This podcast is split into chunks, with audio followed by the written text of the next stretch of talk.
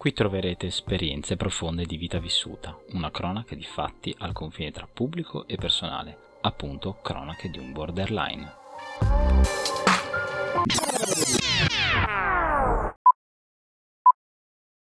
Non ricordo il rumore dei tacchi di mia madre che battevano sul freddo marmo delle scale. Non ricordo il suo affanno nei singhiozzi che si alternavano ai passi.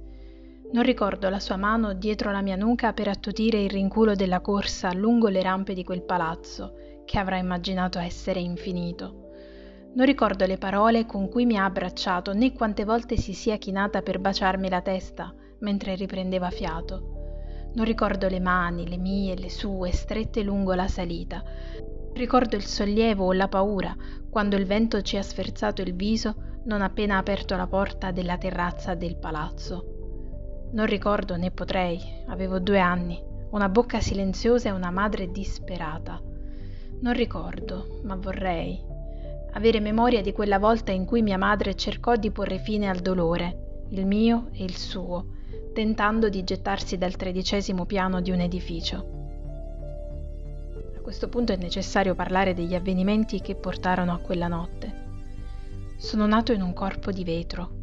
Ogni sospiro poteva trasformarsi in una crisi respiratoria e come tutti gli oggetti fragili sono stato trattato da fragile. Era un pacco di cui ci si prendeva cura più dell'involucro che del contenuto perché non dovevo né avrei mai dovuto fare qualcosa che potesse farmi mancare il fiato. Il fiato, a dire il vero, da bambino l'ho perso tante volte. Ricordo la prima volta in cui imparai a fischiare. Era durante la pausa merenda dell'asilo. All'uscita di scuola, con la mano alzata, mia madre attendeva che le corressi incontro.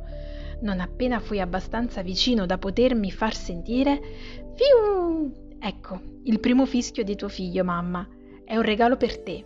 Ed ecco che il sorriso più caloroso del mondo si faceva largo sul suo viso, un sorriso che poi divenne smorfia e panico.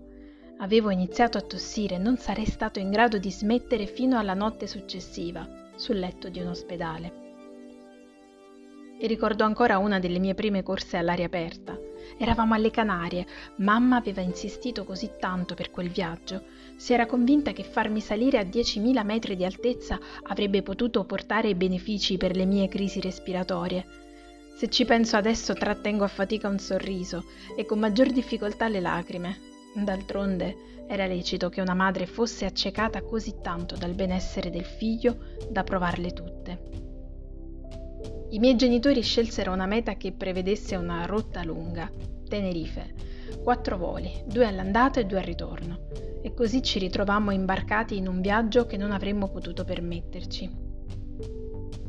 Mamma sembrava la persona più felice del mondo. Ma torniamo alla corsa. Come un cane che si accorge che il padrone ha lasciato distrattamente il guinzaglio, con uno sguardo osservo gli occhi di mia madre, che stranamente non sono rivolti su di me, e corro. Corro sul bordo della piscina, tra gli spruzzi dei bambini, corro lungo il porticato del bar tra i tavoli degli astanti e corro nel giardino immenso che porta alla hall dell'albergo. Di girarmi indietro non ho alcuna intenzione. Eppure qualcosa inizia a non funzionare più, a funzionare meno. Sento il cuore in gola, lì dove non dovrebbe essere, e le gambe non reggono il respiro, le ginocchia si flettono e le mani graffiano il terreno, non ho più fiato. I miei genitori corrono verso di me. Sono spaventato, ma quando arriva mamma le dico Hai visto? Sono stato bravo. Mamma, sono stato bravo perché mi resta ancora un po' di fiato per dirti quanto mi sono sentito bene, poi male, poi il buio. L'ultimo anno di asilo l'ho dovuto saltare. I ricoveri erano diventati sempre più frequenti, le diagnosi sempre più nefaste. E così ho iniziato a frequentare l'asilo messo a disposizione dall'ospedale. Sarò sincero, non ho ricordi brutti legati a quel periodo. Giocavo, disegnavo, abbracciavo, mi esaminavano, ogni tanto dovevo svegliarmi all'alba, ma il motivo ora mi sfugge, né mi sarà mai chiaro. Mamma è sempre stata brava a normalizzare situazioni diverse e se chiedevo quanto ancora a lungo sarei dovuto rimanere in ospedale, ecco che di sera venivano a trovarmi i miei parenti, che puntualmente mi riempivano di giochi, ho dolce memoria dei Power Rangers, e di attenzioni. Ho solo un brutto ricordo dell'ospedale. Fu lì che per la prima e ultima volta vidi mia madre piangere. Al suo pianto si unì ben presto il mio, non perché capissi cosa stesse succedendo a me, ma perché non ero in grado di capire cosa stesse succedendo a lei. La malattia così come la morte erano concetti astratti e lontani per me, qualcosa che sarebbe potuto accadere ma non nel mio mondo e nemmeno in quello dei miei cartoni animati dove i Pokémon non morivano, erano semplicemente esausti. E tu, mamma, quella notte sarai stata davvero esausta. Il vento ci avrà sicuramente schiaffeggiato il viso su quel terrazzo e l'edificio in cemento armato era già pronto a custodire il nostro segreto, il rimedio a cui avevi pensato e che avresti condiviso solo con me. E io provo a immaginarti mentre tenendomi in braccio con delicatezza avrei pensato ancora una volta solo e soltanto al mio bene. E se mi sforzo un altro po' posso addirittura ricostruire ciò che mi avrei detto in quella che credevi dovesse essere l'ultima occasione.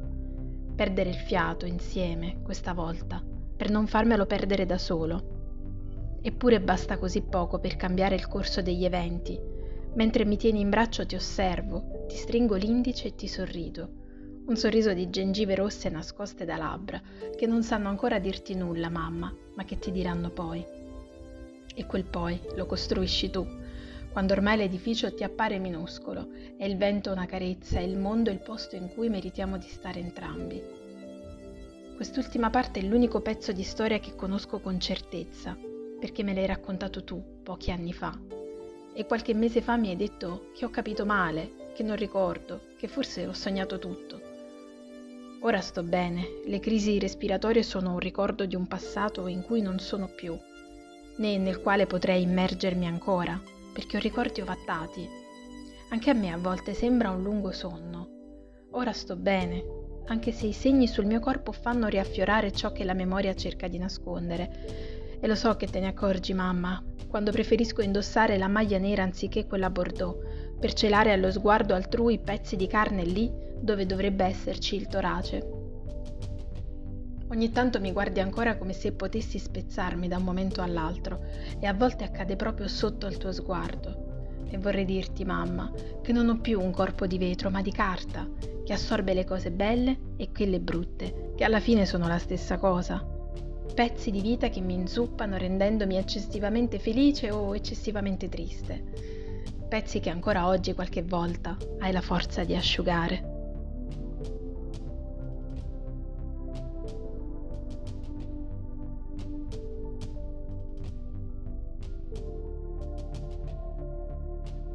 Hai ascoltato Cronache di un Borderline, un podcast di borderline.it, scritto da Giuseppe De Filippis e letto da Margherita Sarno post produzione di Carlotta Cupini.